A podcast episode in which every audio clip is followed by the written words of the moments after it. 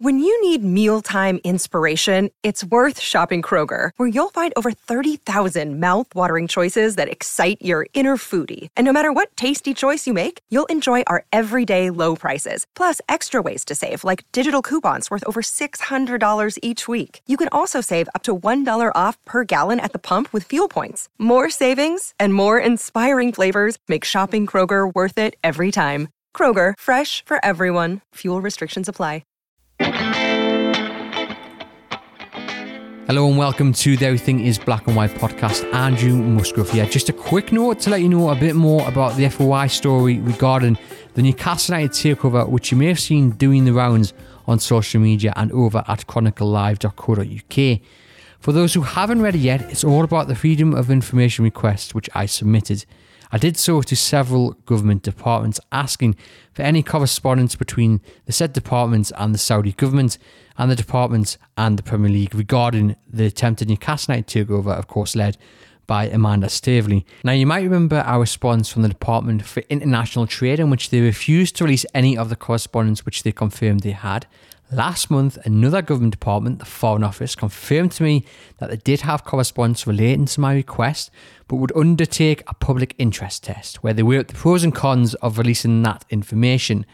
Now, after completing that public interest test, the Foreign Office released 24 pages to me of highly redacted correspondence between themselves and the Premier League, but refused to release anything from the Saudi government. They said doing so would potentially threaten international relations with Saudi Arabia, and the correspondence contained personal and commercial information. Now, those reasons are perfectly fine. The Freedom of Information Act allows authorities to withhold information under a number of exemptions. The emails, however, that they did release are certainly interesting. They're all between, as said, the department and the Premier League.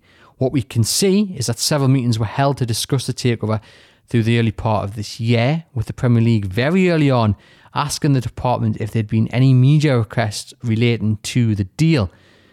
Now, in May, the Premier League asked for a meeting with the department to make sure that the Foreign Office and the department, and I quote, were on the same page when it came to any decision.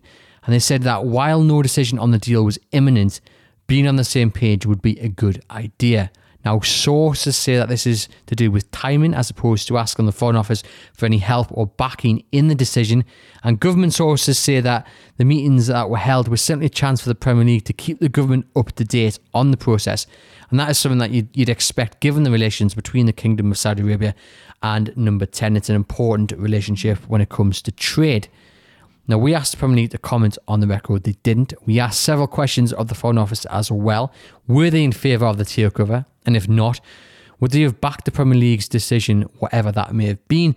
And more importantly, do they believe that the Public Investment Fund and the Saudi government are separate entities? Because let's not forget, that is the main sticking point for the Premier League. Now, they didn't respond directly to any of them questions, other than to say we've always been clear that any prospective takeover of Newcastle United Football Club would be a matter for the two parties concerned.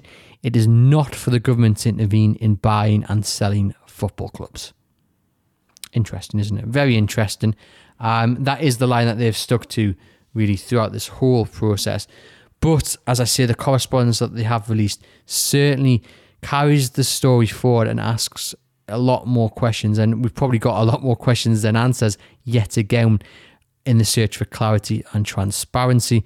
Uh, there'll be reaction to this story over on chroniclelive.co.uk. And if you haven't read the story, please do head over to the website to read the full story. There's plenty more in there that I haven't managed to get into this little update. Uh, keep safe out there, and thank you very much for listening.